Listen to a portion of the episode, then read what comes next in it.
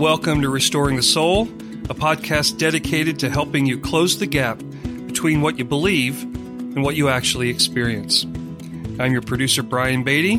Thank you for listening, and I am joined by my good friend, your host, Michael John Cusick. Hello, Michael. Hello, good friend Brian. It's good to be talking with you again, live, finally. I know it's it's been a minute, and uh, you're looking good. I feel good. It's been a busy spring, and we're heading into the summer, so it's I'm glad to get some content back on. Which we've been doing a lot of uh, encore presentations of previous podcasts.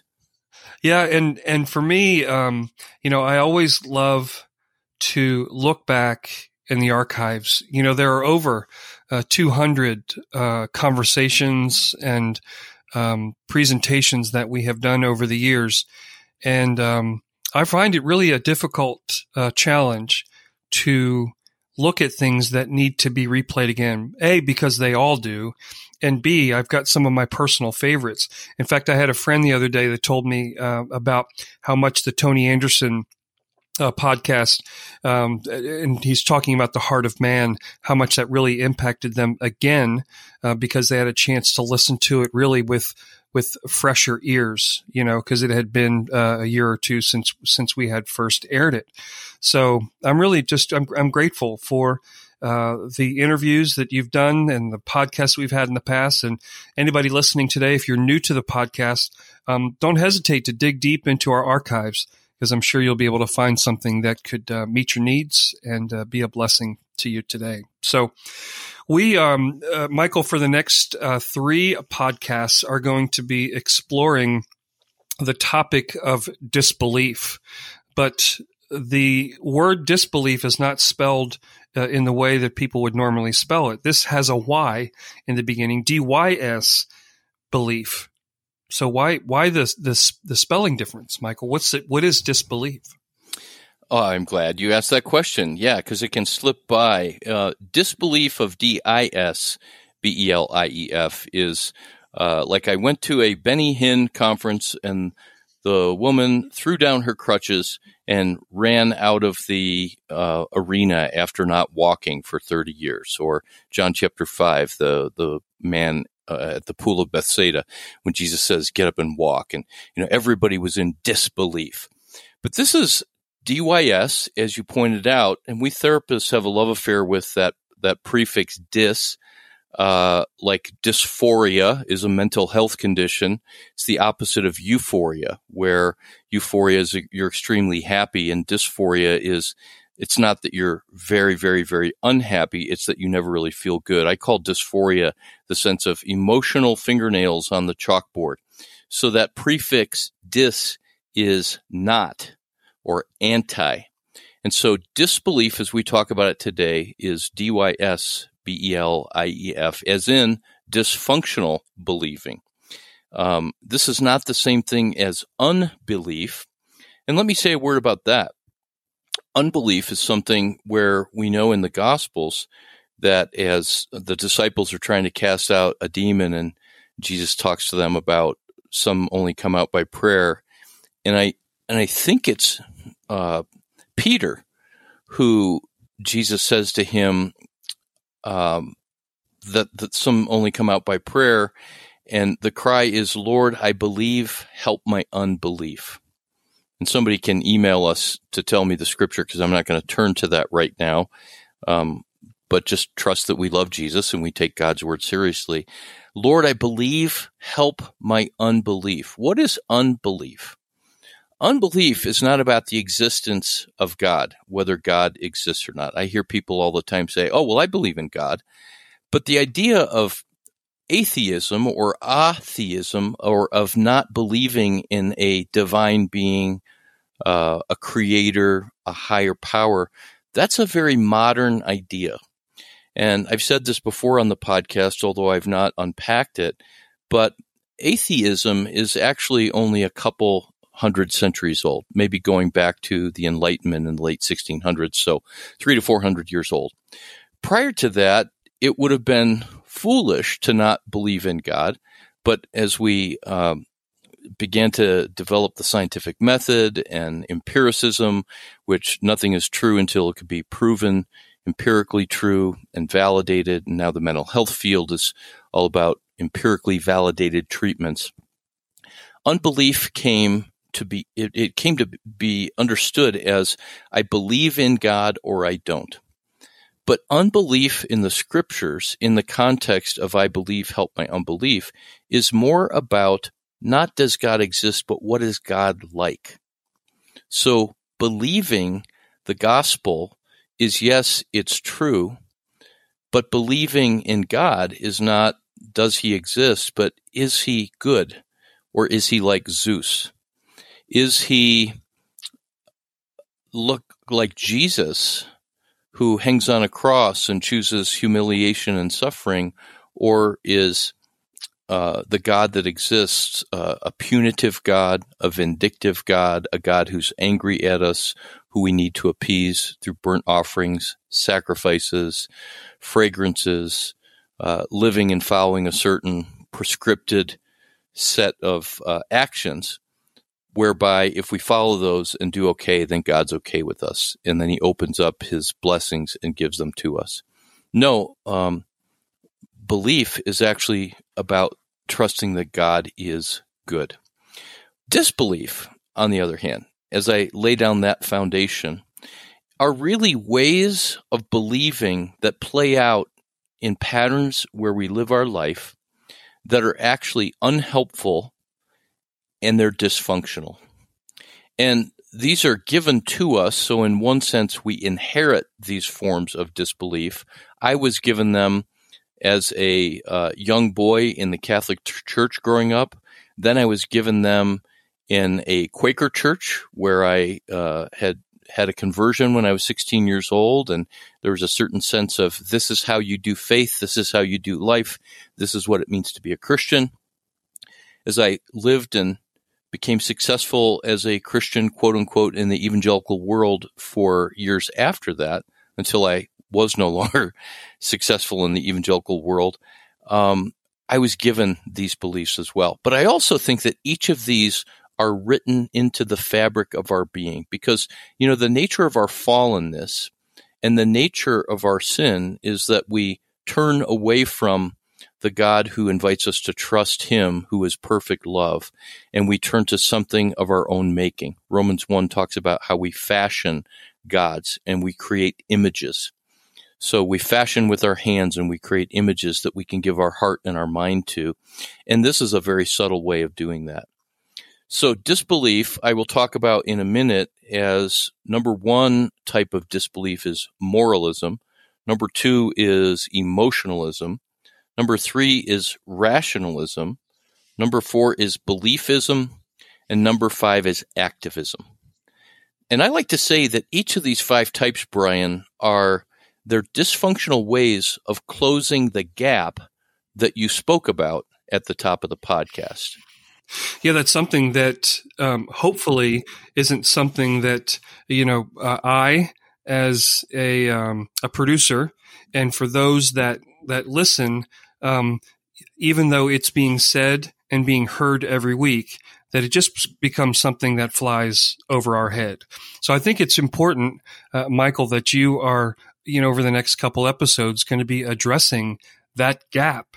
And I'll say it again, the gap between what you believe and what you actually experience. So I'm looking forward to the, these next three episodes where you'll look to close that gap for us, Michael or at least give us some categories for how we attempt to close that gap in ways that are unhealthy and counterproductive. Yes, yes, indeed. So let me let me back up to that. And you said, as you say at the beginning of every podcast, that this podcast exists to help people close the gap between what they believe and what they experience.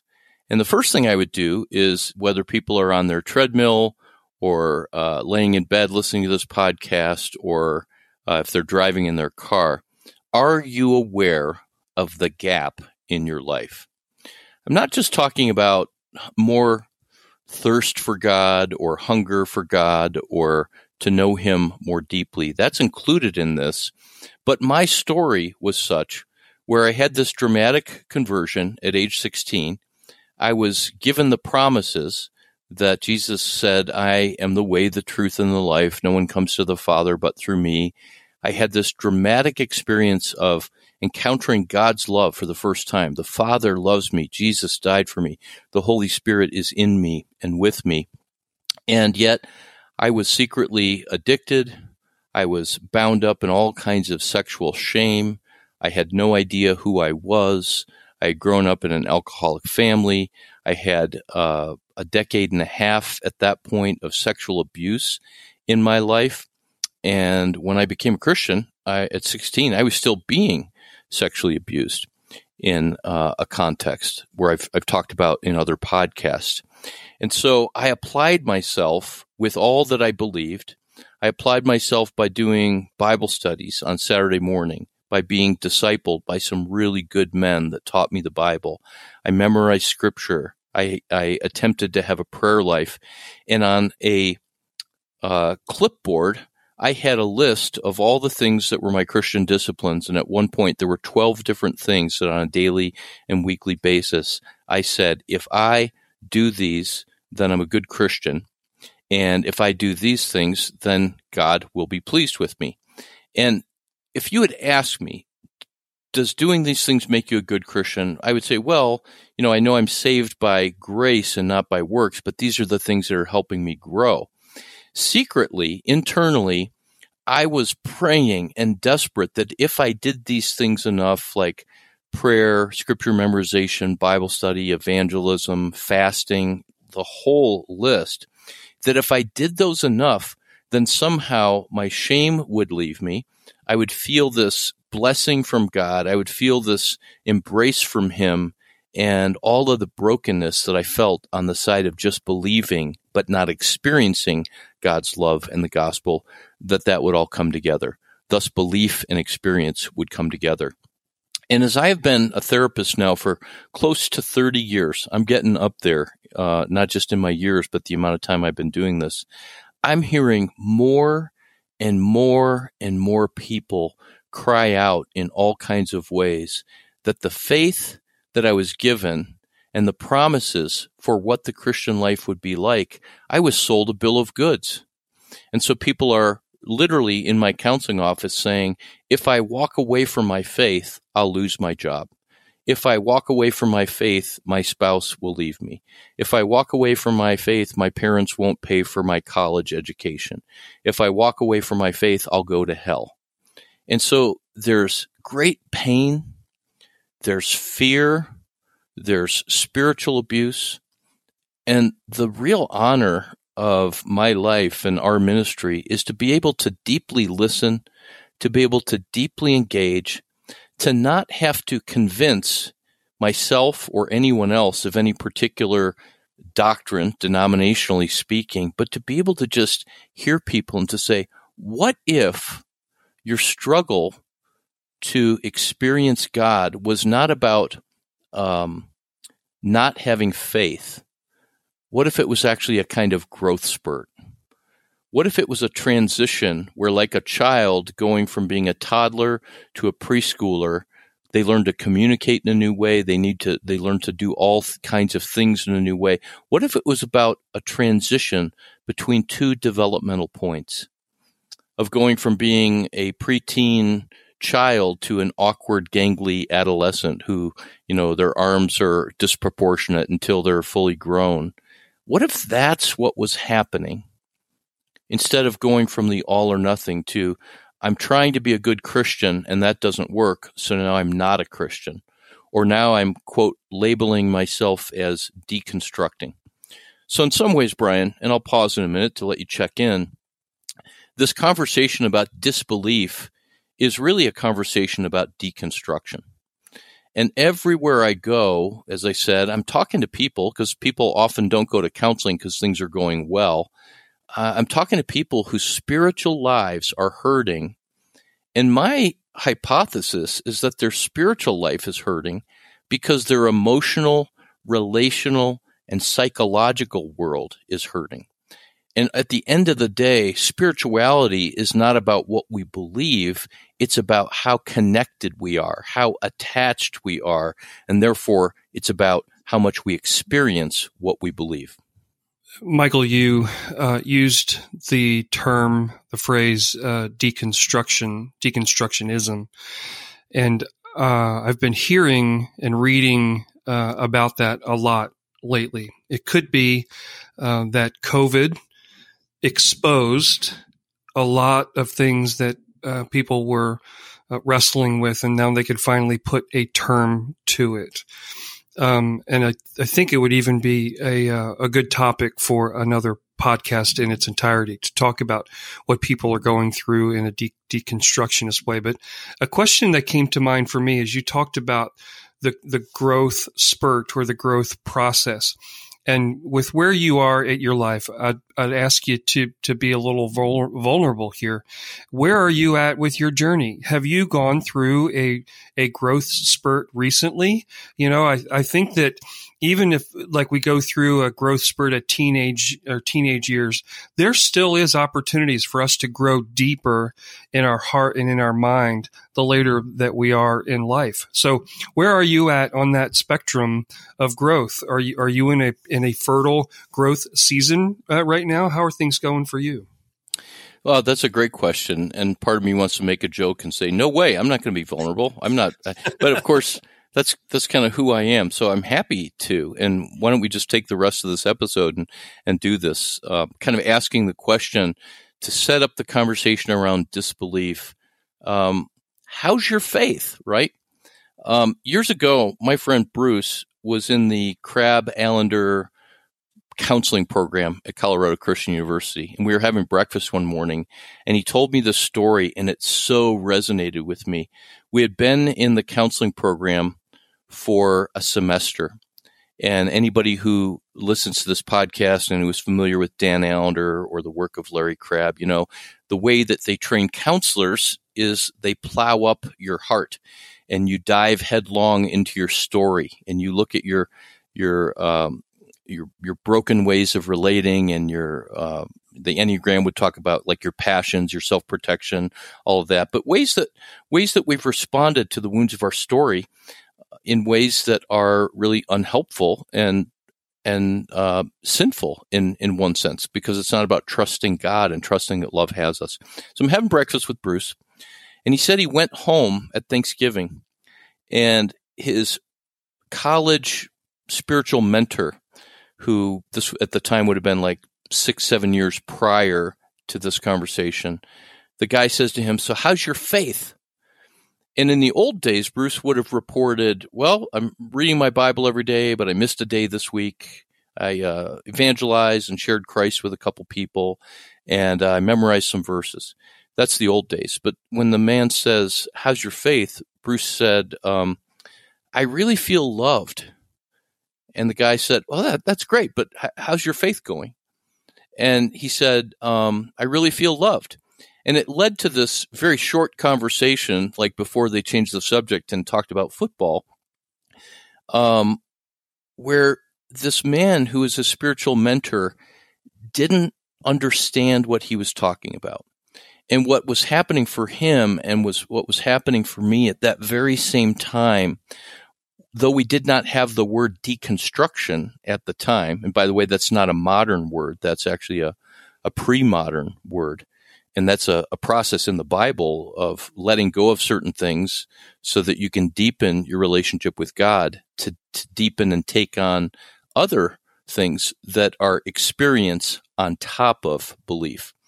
But what that process was, was he had been freed up and I had been freed up in such a way by daring to let God love me in some really hard, broken places. And for me, some sinful places that I learned not to perform. And this is not something that I'm necessarily prescribing across the board, but I remember having a conversation with uh, a, a counselor at that time and telling them how I, I felt like I was letting God down because I hadn't been very faithful at reading my Bible because I was in this Christian biblical pastoral counseling program. And um, that person said, Well, in that case, I don't think you should read your Bible the rest of the year.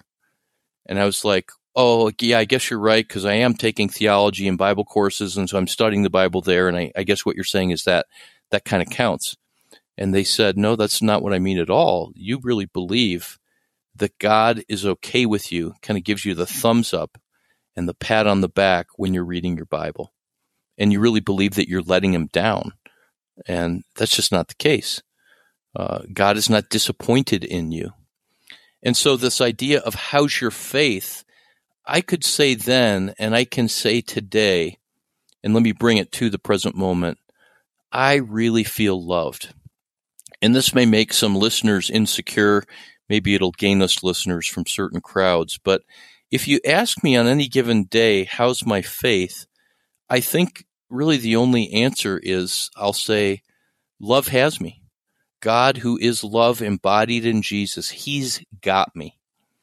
Um, and whether I've read my Bible or thought about Him much at all, when I think about the fact that He has His arms wrapped around me, the fact that if you think of the image of a person who parachutes out of a plane for the first time and they have a parachute instructor that's kind of strapped to their back, um, that's how God is. He's like the strongest Velcro and so when I think about my faith, I just take a breath and I smile.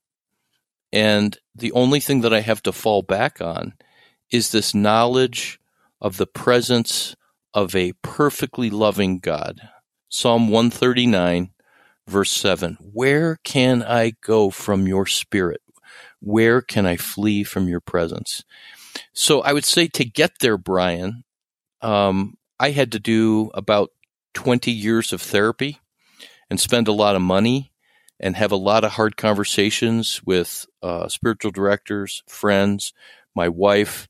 I had to fail a lot. And I'm not just talking about uh, my sexual addiction and breaking up my marriage before it was healed, but lots of other failure um, of coming to places of great spiritual vulnerability. Um, but I can say assuredly now, and this is a pretty strong, rooted place inside of me that's not about believing, but knowing that God is fond of me. God likes me. God has joy when he sees me. God has anticipation and expectancy for me as he thinks about me. And this is not just a Michael reality. This is a human reality. And of course, what keeps us oftentimes from experiencing these things when we actually believe them in our head is our wounds, our brokenness. And then, as Kurt Thompson has talked about, the left and the right brain not being connected sometimes, the left brain being what we believe, and the right brain being more about what we experience. Um, that's oftentimes a physiological part. And so I've had to deal with and intentionally pursue healing from trauma to be able to get to this place of restfulness. And I'm nowhere near perfect, but um, though I wrestle with any of these forms of disbelief in smaller measures, that um, there is a sixth ism. I talked about moralism, emotionalism, rationalism, beliefism, and activism. And there's a sixth ism that I'll talk about, which I believe is what beckons me and what I, in my work of teaching, speaking, podcasting, and counseling, it's what I really draw people to uh, the image of Christ and his invitation. Hmm. Well, that, uh, thank you, Michael. That, um, I, I, was in the same way. I was going to make a joke like that right there was worth the price of admission. um, about 20 years ago, I was uh, a good friend of mine. He used to ask me, not you know, similar to you know, how's your faith? He he wouldn't say, "Hey man, like how's it going?" He's he'd say, "Hey man, how's your heart?"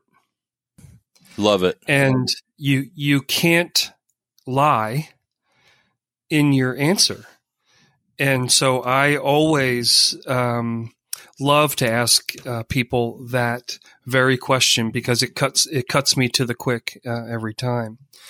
And so I pause, and and folks would say, "Hey, man, are you okay?" Is like, no, I'm I'm actually thinking about it because I want to, out of respect and love and care for you, I want to respond in a way that that really is uh, honest. And I think the other thing that comes to mind too is the difference between how we are in our posture before the Lord, how we're how we're doing. You know, are we reading scripture? Are we memorizing? Are we sharing our faith? Is everybody on our block, you know, a follower of Christ because we've gone to their house and given them the the uh, spiritual laws, or are we are we being? Uh, the difference between doing and being, and I really long to be that human being before before the Lord. So that's beautiful. I've, yeah. And, it, and it, you know, it really comes back to being able to ask that question, how is my heart? Because until you and I uh, pay attention to our heart and learn to be tender with our heart and to care for our heart, uh, we will default to beings. So we'll wrap up this podcast episode, which is a great start. But as we come back to these five forms of disbelief, they're all ways of choosing doing instead of being. And there's another ism uh, of of um, trusting, which is really the antidote to disbelief. It's trust. So we've wrapped up another episode of Restoring the Soul. We want you to know that Restoring the Soul is so much more than a podcast. In fact, the heart of what we have done for nearly 20 years is intensive counseling. When you can't wait months or years to get out of the rut you're in, our intensive counseling programs in Colorado allow you to experience deep change in half day blocks over two weeks. To learn more, visit restoringthesoul.com. That's restoringthesoul.com.